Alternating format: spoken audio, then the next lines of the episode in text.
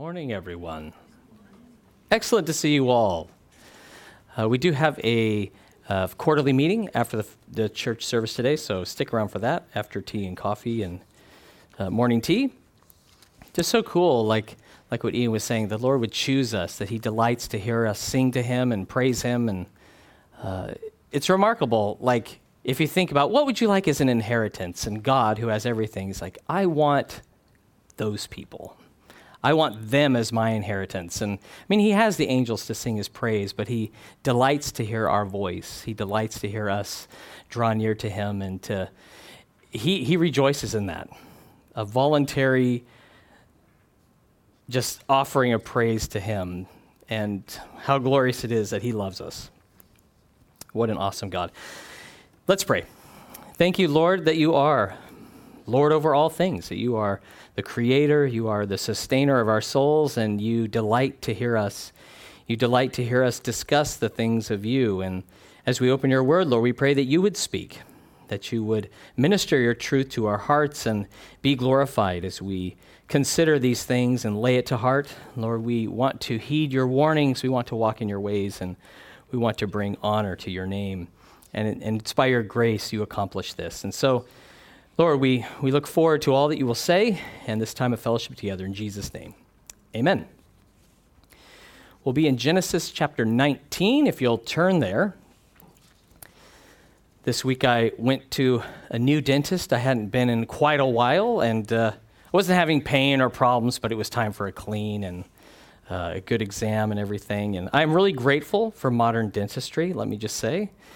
Um, during... trips to Cambodia, we have gone on several mission trips, and occasionally I was asked to hold the torch, to look at people in remote villages that have never seen a toothbrush before, had never cleaned their teeth once, and they're fifty. And so you'd see a lot of things that you you haven't seen before. And uh, many times a, a teeth had broken off, and there was just a, a, a black spot where the roots had um, rotted away. And And just because a tooth is broken and it no longer hurts, it doesn't mean that it's healthy, that it, it could be dangerous. And so that's that's viewed as a medical emergency, a dental emergency, if a tooth breaks off. And you can tolerate that. You can ignore it for years. But there comes a point when extraction is required, where that tooth, there's nothing to bond to anymore. It has to go. And it's not a pleasant sight. It's not a good subject. There's a lot of things we'd rather talk about than rotting teeth. Um, and today we come to a passage that illustrates really the progression of moral decay to a point where action was taken by God to judge cities. I, I knew a man who had uh, diabetes, and he had gangrenous toes that had to be removed, and then his foot was removed, and then to the knee. It's like when that in, that disease set in, It, it needed to be dealt with for the good of the whole body, and removal of the damaged tissue and bone was the only option. And we think about a rotten tooth or a gangrenous foot and the things, we can see that, but God looks at our hearts. He sees inside. He sees the sin that's there. And we would not, ra- we would rather not look. We would we'd rather see a smiling, perfect, like really white teeth. We'd love to see athletes in the Paralympics or the Olympics, you know, setting world records in their discipline because they're fit and healthy, not going into a ward where you see people that are suffering and struggling with gangrenous feet. And um, but God's gracious. He, he, he warns us of the dangers of sin. He shows us the end result, that the, the wages of sin is death, so that we would turn and live, that He could lead us by the hand to forgiveness and salvation in Him, because He intervenes to save, not to cause more pain, not to torment, but to deliver, to redeem, to free us. So Genesis nineteen, starting in verse one. Now the two angels came to Sodom in the evening, and Lot was sitting in the gate of Sodom. When Lot saw them, he rose to meet them, and he bowed himself with his face to the ground. And he said, "Here now, my lords, please turn into your servant's house and spend the night, and wash your feet. Then you may rise er, rise early and go on your way." And they said, "No, but we will spend the night in the open square. But he insisted strongly. So they turned in to him and entered his house. Then he made them a feast and baked unleavened bread, and they ate. So these two angels uh, who appeared to be men, they were ones who had came with the Lord to Sodom. Um, so Abraham, uh, they, they had met with Abraham, the Lord, and these two men, but they're really angels, and they go to Sodom. And Abraham, just a little background, when he, when God said, I'm going to tell Abraham what I'm going to do. I'm going to make of him a great nation. I'm not going to hide what I'm going to do from him, uh, that I've come down to see firsthand the cry that's come up from Sodom uh, because the sin of that city is great. And Abraham intercedes on behalf of the people. And he says, you know, for the sake of fifty, would you destroy the whole city for the sake of fifty? And he says, you know what? For the sake of fifty, I will not destroy it. I will spare everyone for the sake of fifty. And they He whittles him down to ten. If there are ten righteous, he will not destroy the city. He will spare the whole region. Now, as the angels come to the gate, they were met by Lot. That's Abraham's nephew. And that's the place of judgment and business and authority. That's where the elders would sit to make decisions on legal cases, or if there was a sale of property, that's where it would be done. Uh, so Lot rises to meet them. And we see that hospitality that we had seen in Abraham in Lot, where he, he greets them, he bows to the ground, he says, turn in with me, stay with me. And they politely decline. They go, no, we're fine. We're, we're fine to sleep in the open square, which was, it wasn't uncommon for travelers to rug up and to sleep uh, in the open square, but he insisted. As we see, Lot is not the most assertive man. He doesn't come across as assertive, but here he does. He he he emphasizes their need. He urges them to dine and dwell with him, knowing well what would happen to them if they did not. Uh, God had heard cries of locals and visitors being mugged, raped, and murdered in the streets, and Lot had heard it too. We know of this because in Second Peter two, it says that Lot was a man of faith, that he was oppressed by the filthy conduct. And that word filthy conduct, it's sexual immorality of the wicked. His righteous soul was tormented night and day. It says, by seeing and hearing their lawless deeds. And I looked up that word tormented or vexed. It's translated battered. It's like he was battered. He was beaten up. He was beaten down by just being exposed to this troubling environment. He was disturbed. He was tortured by the things he saw and heard. And he used his position in the gate to intercept people, to offer hospitality to them, to protect them so that they wouldn't face uh, the brutality in that place. They would be protected and provided for. So upon arriving at Lot's home, he made them a feast. He baked unleavened bread, and they ate. So unleavened bread is something you'd make on the spot. You didn't have time to let it rise. You'd make it to, to provide. So verse four. Now, before they lay down, the men of the city, the men of Sodom, both old and young, all the people from every quarter surrounded the house. And they called to Lot and said to him, where are the men who came to you tonight? Bring them out to us that we may know them carnally. So Lot went out to them through the doorway, shut the door behind him, and said, please, my brethren, do not do so wickedly. See now, I have two daughters who have not known a man. Please let me bring them out to you, and you may do to them as you wish. Only do nothing to these men, since this is the reason they have come under the shadow of my roof. And they said, stand back. Then they said, this one came in to stay here, and he keeps acting as a judge. Now we will deal worse with you than with them.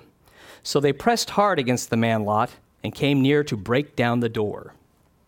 It's really a very deeply disturbing scene. They're heading off to bed before they go. It says, the men of the city, both old and young, all people from every quarter, they surround the house. There was not a safe place in Sodom. There's not like the good side of the tracks and the bad side of the tracks. It was all corrupt. And they united to gang rape the travelers that Lot took in for the night.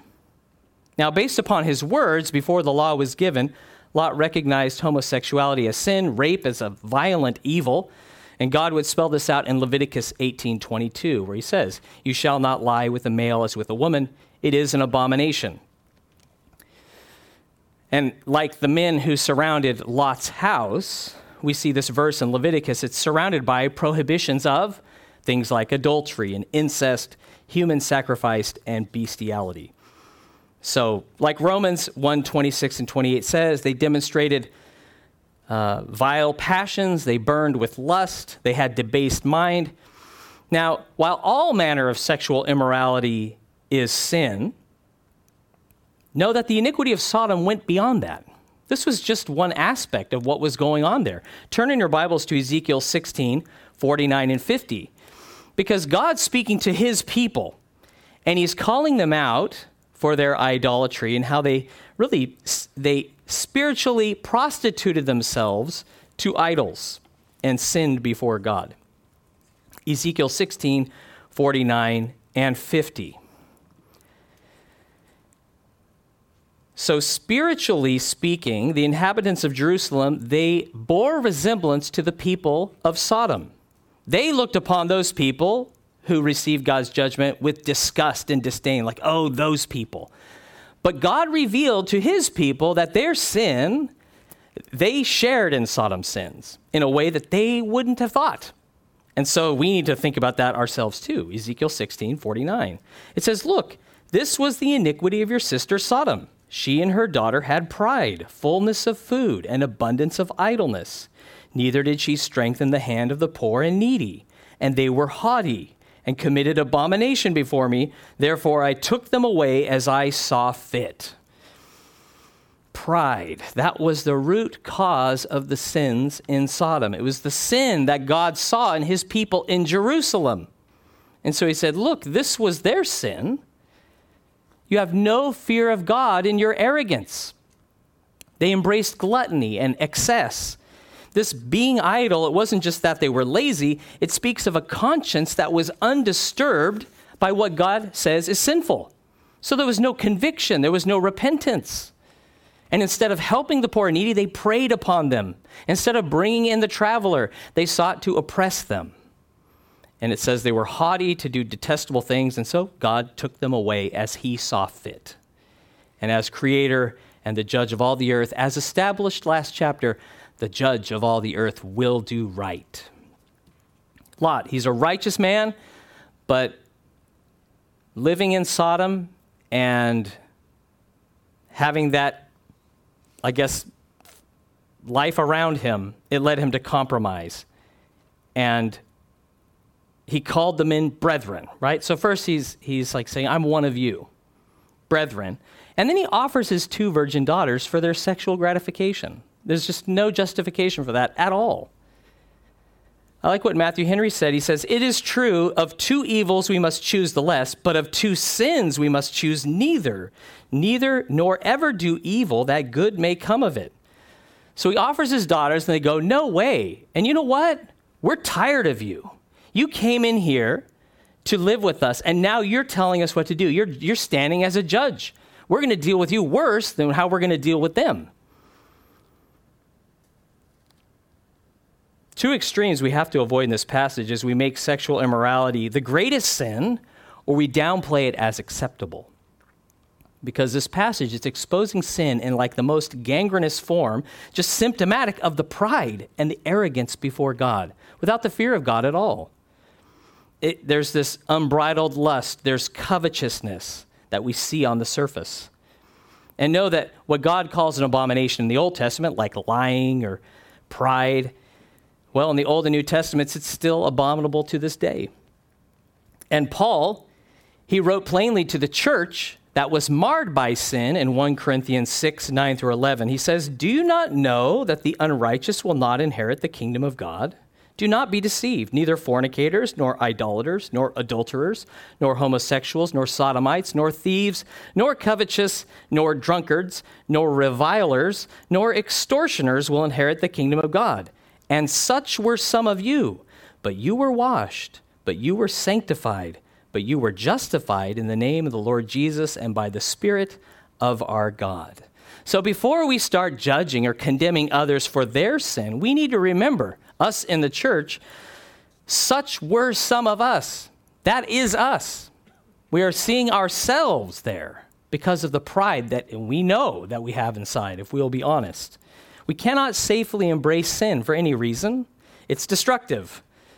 Our righteousness is not that we are sinless, that we're perfect now, but because we have been born again by grace through faith in Jesus. We've been set apart for God, and we confess our sin and repent. We seek to do the things that please him. He's changed us. He's washed us.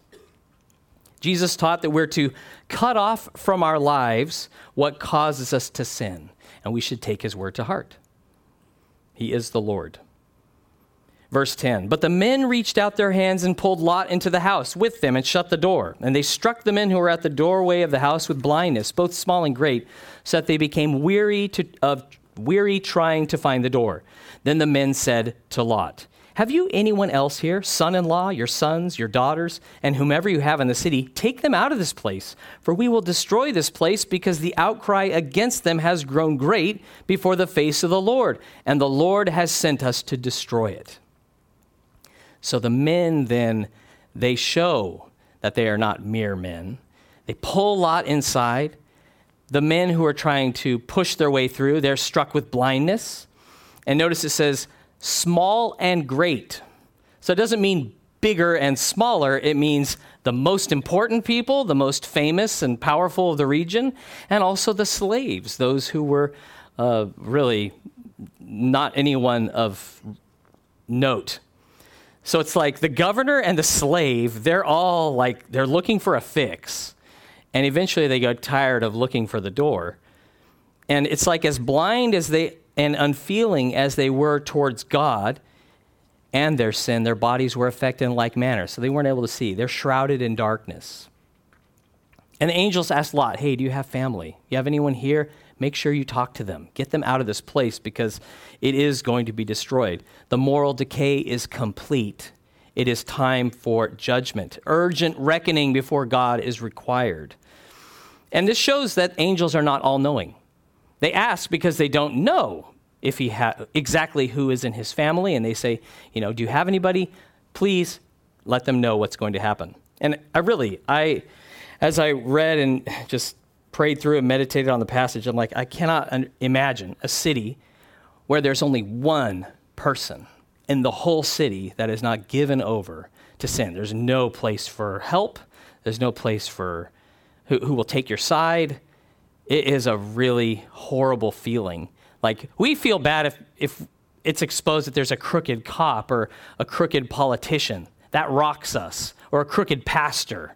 But if everybody is crooked, save one, I, I can't really imagine how awful that was.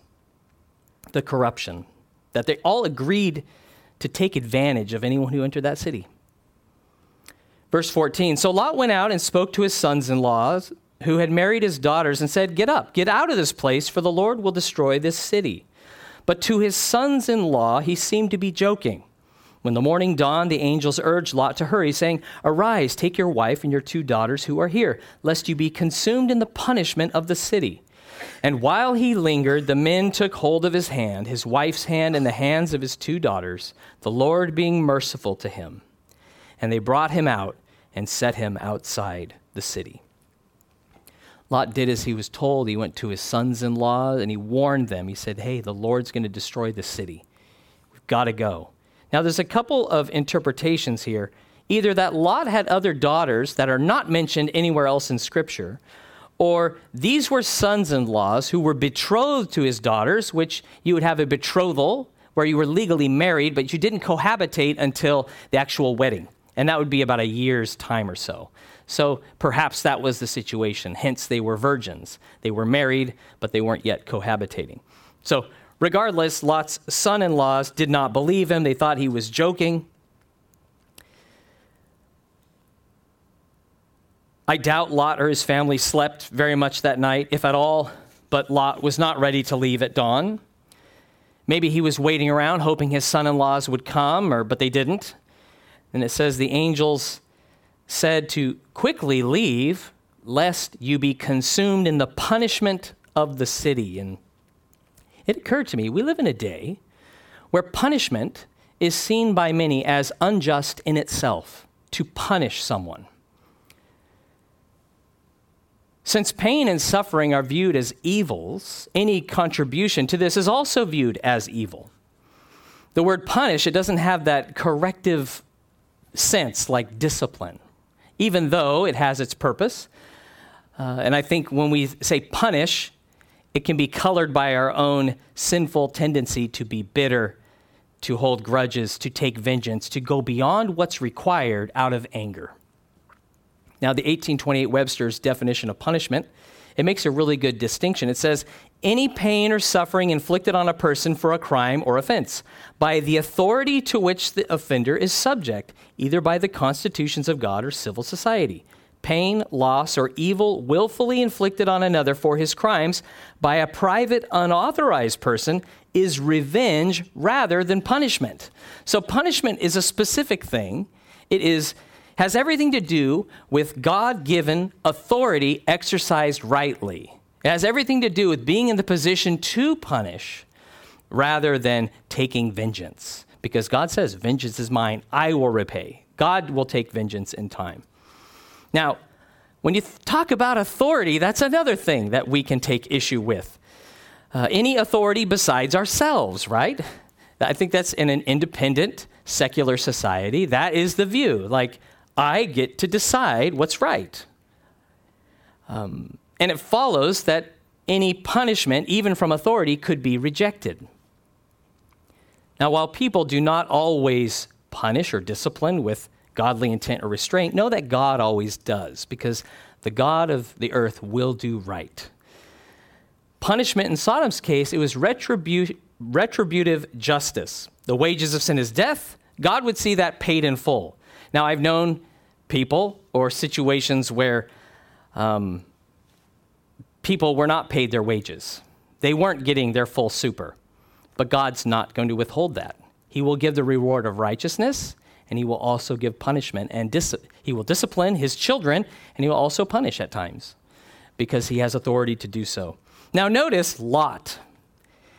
He's had some ang- angelic visitors. He's had that whole incident, very troubling, and now he lingers in the place that would end up destroying him, right? If he stayed, he would be destroyed, but he lingered. He's still kind of putzing around, and I don't know what he's doing. He hadn't packed his bags. He's not waiting at the door like, okay, I'm ready to go. He's lingering, and so they're saying, hey, come on, urgency, let's go. If it was up to Lot alone, he would have perished in that place. He would have just stayed there until judgment came. God was gracious to Lot, and it points that out. It says, the Lord being merciful to him. He took him by the hand. The, he, that word merciful, it means to show compassion, forgiveness, to spare and to save. God was under no obligation to save Lot or his household. Absolutely none. Had they sinned? Certainly they had. But his inclination, his desire is to save people, to deliver people, to help people come to life. And those angels, they reached out to take the hands of Lot, the hands of his wife and his daughters. They reached out to take the hands of people who were willing to follow them. From the scripture, we know that God does not desire the wicked. He does not take pleasure in their torment, but that they turn from their wickedness and be saved. That's what God takes pleasure in. People turning from their sin to follow him. But the men of Sodom, they were set to do wickedly. They preferred their sinful ways over salvation and deliverance. Verse seventeen, so it came to pass when they had brought them outside that he said, escape for your life. Do not look behind you nor stay anywhere in the plain. Escape to the mountains lest you be destroyed. Then Lot said to them, please, no, my lords. Indeed, now your servant has found favor in your sight and you have increased your mercy, which you have shown me by saving my life. But I cannot escape to the mountains lest some evil overtake me and I die. See now, this city is near enough to flee to, and it is a little one. Please let me escape there. Is it not a little one? And my soul shall live. And he said to him, see, I have favored you concerning this thing also, in that I will not overthrow this city for which you have spoken. Hurry, escape there, for I cannot do anything until you arrive there. Therefore, the name of the city was called Zor. There's this great sense of urgency. The, Lot, the angels bringing Lot out, they say, escape for your life. Your life depends upon you leaving this place. And he said, do not look behind you. Do not stay anywhere in the plain. Don't take a break. You have to just make a beeline. Make, go straight to this mountain where you will be saved. I really feel for Lot. He's probably very shell-shocked and overwhelmed by everything that's happened. He, he's fleeing from a city he knows he can never go back to, that everything that he possessed is gone, irretrievable, gone forever. He's a, once a very rich man. He's leaving Sodom with his wife, his two daughters, and the clothes on his back. And it's ironic to me that though Lot credits the angels for saving his life, he's he doesn't want to go where they send him because he's afraid for his life. He's like, lest some evil overtake me and I die there. It's like, but the, they're not sending you to your destruction. They're sending you away to save you. Don't you? You trusted them to leave the city. Why don't you trust them to go where they tell you to go? But the angel's like, all right, we we hear you. We're going to answer that as well for your sake, and you can go to that Zor. And it's it's interesting. There's this unspeakable, there was this evil, the wickedness of Sodom that he was fine to cohabitate with and dwell among for years. He was happy to make that his home for a while. And this demonstrates the contradiction that can exist in the hearts and minds of believers, genuine ones. Jesus saves us, and then we think we know best. He saves us from destruction, and we go, but I want to go there. It's just a little city. It's just a, you know, it's it doesn't have as much wickedness to answer for, not as much problems there. But the angels showed mercy and patience. They agreed with him. They said, okay, well, spare that city for your sake, because that city was fit for destruction as well, but you can go there. And that word Zor, it means insignificant. And then they say, hurry, escape there, for I cannot do anything until you arrive there. So it's like they were intent on saving him out and also him arriving safely at that destination. God's patient to hear his people's cries, their concerns. Even if judgment's pressing, it's not like judgment was so important that God had no time to listen or no time to answer. No, he did. He listened. God is merciful. His inclination is to save. And the reason why few are saved is because sinners love their sin, and the wages of sin is death. And God will give the rewards of righteousness and the wages of sin to all. He is faithful. He is righteous. He will give us what is right. Remember that parable Jesus told about the men working the vineyard, the people working the vineyard, where some worked all day, and he says, whatever's right, I'll give you. And there were people who only worked the last half hour, and he says, whatever is right, I will give you. And he started with the last, and he paid them all a denarius, which is a day's wage. He gave them what was right. And the people who worked all day, and they said, that's not fair. Like, we worked the whole day. They only worked a little bit. So they're comparing their pay for the day. And he says, why are your eyes evil? Because I am good, and I can do what I want with my things. Did I, did I give you less than what I promised you?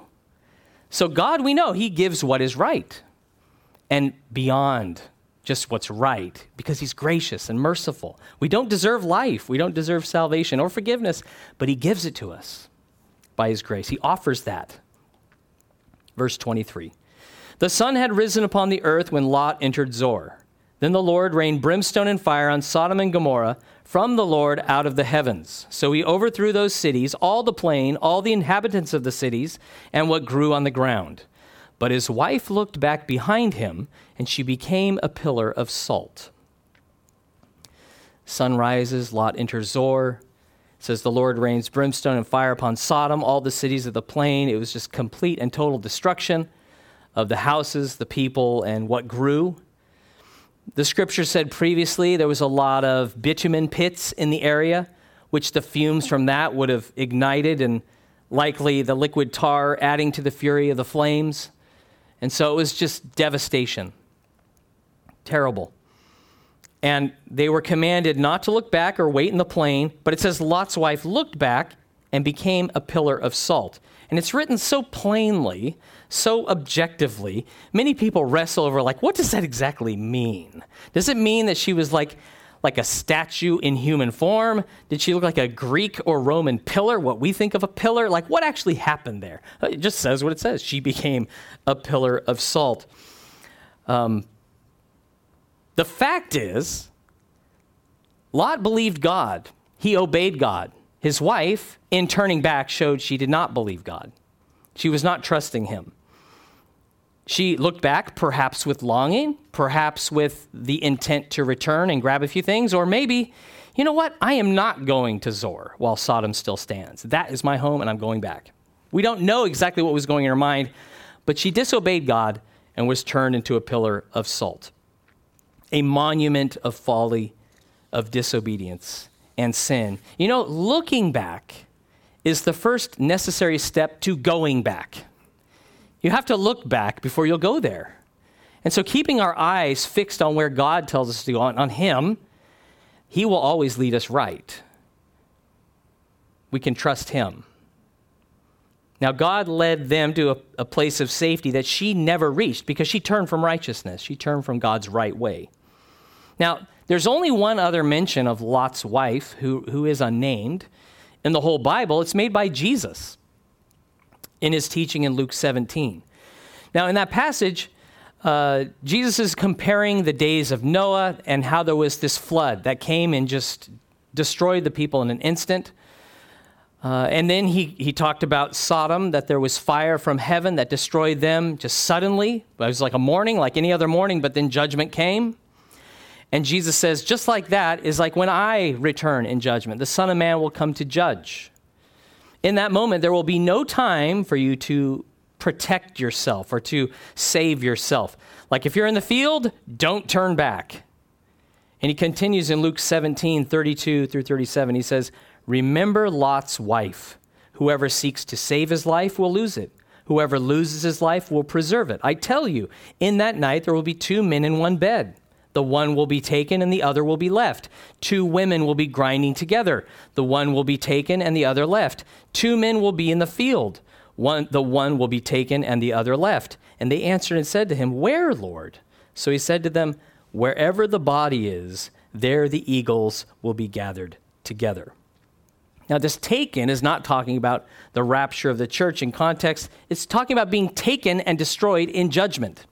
And that's confirmed in that Ezekiel sixteen fifty passage where God says, I took them away as I saw fit. So he took them. He, he took them from the earth. If Lot attempted to save his life in Sodom, he would have lost his life.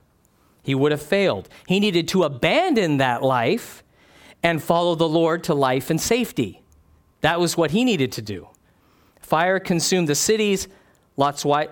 wife's life was taken when she looked back. They were walking along together. There was no fire falling on them, but she turned from God's way and thus lost her life. Her affections and desires entangled with what was perishing. Now the disciples, if you were here, if, if you were hearing that, okay, there's going to be some fire and brimstone raining in parts of Sydney today, you're like, where should I not be today? Like, I don't want to be there. And so the disciples are like, well, where, Lord? Where is this judgment going to take place? Uh, like, he had to leave Sodom because that's where the disaster was coming. Where do we go? And what did Jesus say? Wherever the body is, there the eagles will be gathered together. So it's like a carrion bird. They're able to smell. Uh, they have an incredible sense of sight and smell, but they're drawn to that scent of mercaptans, which is a gas that's produced by a body that's decomposing. They can smell that kilometers away. So he's saying wherever judgment's needed, that's where it will happen. He's able to see our hearts. He knows the sin that's there. And the Jameson Fawcett Brown commentary, it says, as birds of prey sent out the carrion, so wherever is found a mass of incurable moral and spiritual corruption, there will be seen alighting the ministers of divine judgment. We're so blessed that we are those in Christ who God has taken by the hand and led us from destruction, led us out of bondage to sin and to death, and given us a new and living way to approach God through faith in Jesus. He's been merciful to us. At the same time, remember Lot's wife. So Jesus is, is putting this before the people he's addressing, saying, remember her. It wasn't just like, we can learn a lot from that situation. Those who lose their lives for Christ's sake will save them because he is our life. Jesus also said to his disciples, remember me.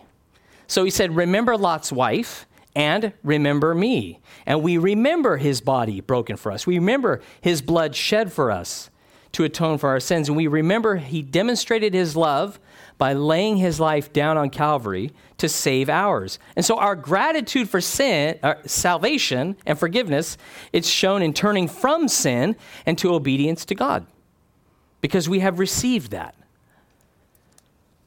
through the gospel.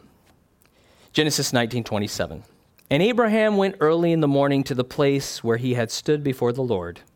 Then he looked towards Sodom and Gomorrah and toward all the land of the plain, and he saw, and behold, the smoke of the land which went up like smoke out of a furnace.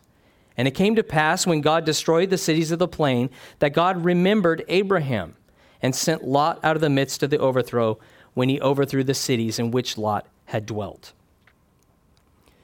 Abraham had had that discussion with the Lord, like, will you destroy it for the sake of ten? No, I won't. And now he, he sees what happens. He sees it all going up in smoke, and I don't know that he knew that Lot had been spared. He's just looking out at the devastation going, whoa. This was land that was described like Eden in its lush beauty, green, growing, and it's looking like a furnace, just smoke coming up, billowing from the ground. It's evident there were not even ten people, ten righteous people found there. But verse twenty-nine, it says, God remembered Abraham and sent Lot out of the midst of the overthrow. God did more for Abraham than what he asked for. He stopped at ten, but God was willing to save one. And he says, I can't do anything until I bring you out of there. He makes a distinction between those who are his and those who have refused him. He brought him safely out. Abraham didn't ask for this. He said, by the way, I, I have some family in Sodom, and I, I really appreciate you pulling them out of there. He is a righteous man.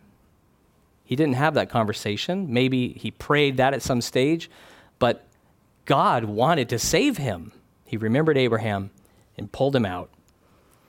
Now, many people, they can read the, this passage and others like it in the scriptures that involve punishment or judgment, and they get a distorted view of God. They see him as brutal, severe, and bloodthirsty, when that's actually an accurate description of the people who perished in those cities. They completely miss the grace and the mercy of God for all people that Abraham and Lot received by grace. It was offered to them, but they would not have it. And it makes me think, does my heart lament the destruction of the wicked of Sodom, or rejoice in the salvation of God, that he would be merciful to one person to pull him out of there? Because I find that sometimes my heart can, can go back and forth between that, where I can be focused so much on, oh, this, this is devastating, this is terrible, and I miss the mercy. I miss that God was merciful there. Given the wickedness of sinful humanity, it's more sensible to ask why Lot was spared than why he destroyed Sodom and its cities, why Lot's wife was turned to a pillar of salt.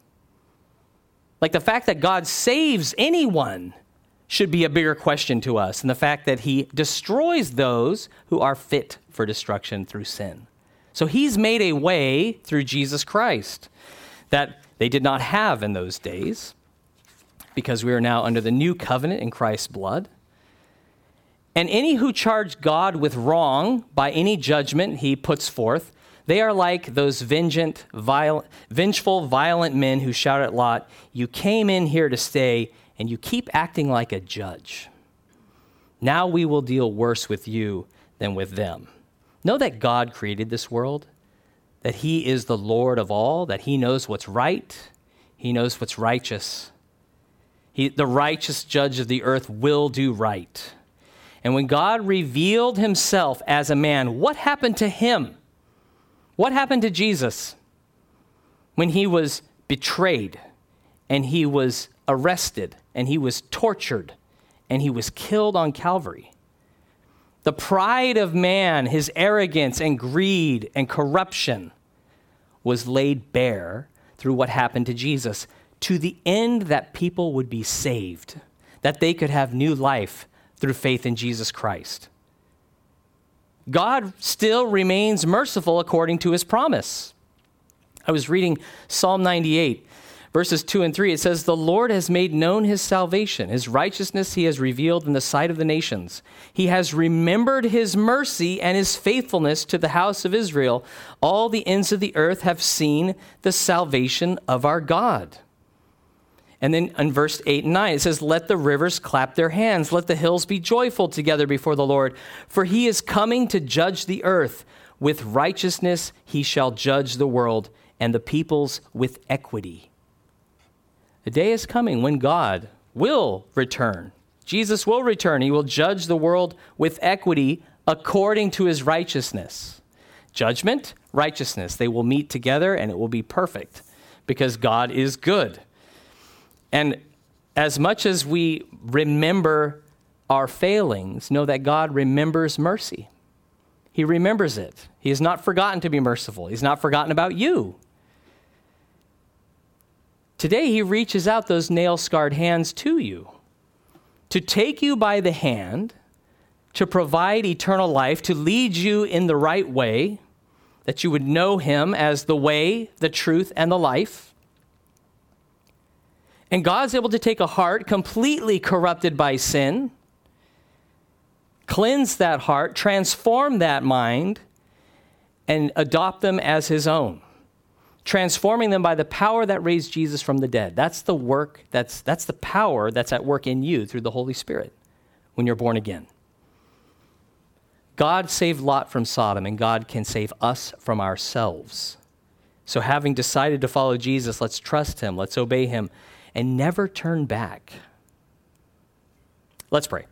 Thank you, Lord, for your word, for your warnings, and for your mercy, that you remember mercy, Lord, that you are a merciful God, you're slow to anger, you are compassionate, that you give us grace, and you provide an opportunity for all people to believe you, to obey you, and to know you through faith in Jesus. And Lord, I pray that you would minister your truth to our hearts, that we would remember Lot's wife, that we would remember Jesus and the price he has paid. And Lord, help us to know that you remember mercy, that even in a in a terror, in a world that's that's corrupted by sin, and while we're exposed to to difficult and troubling situations, you are able to deliver us from them all, and to strengthen us to walk uprightly, to bring glory and honor to your name, to love one another as you have loved us, to, to stand, having done all to stand, wearing the armor of God.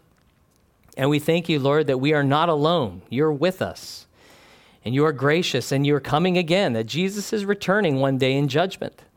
And I pray that we would be ready, not like Lot, lingering, tarrying, but just prepared in our hearts, not, not entangled with things of this world, what's passing away, but rejoicing in you who makes all things new.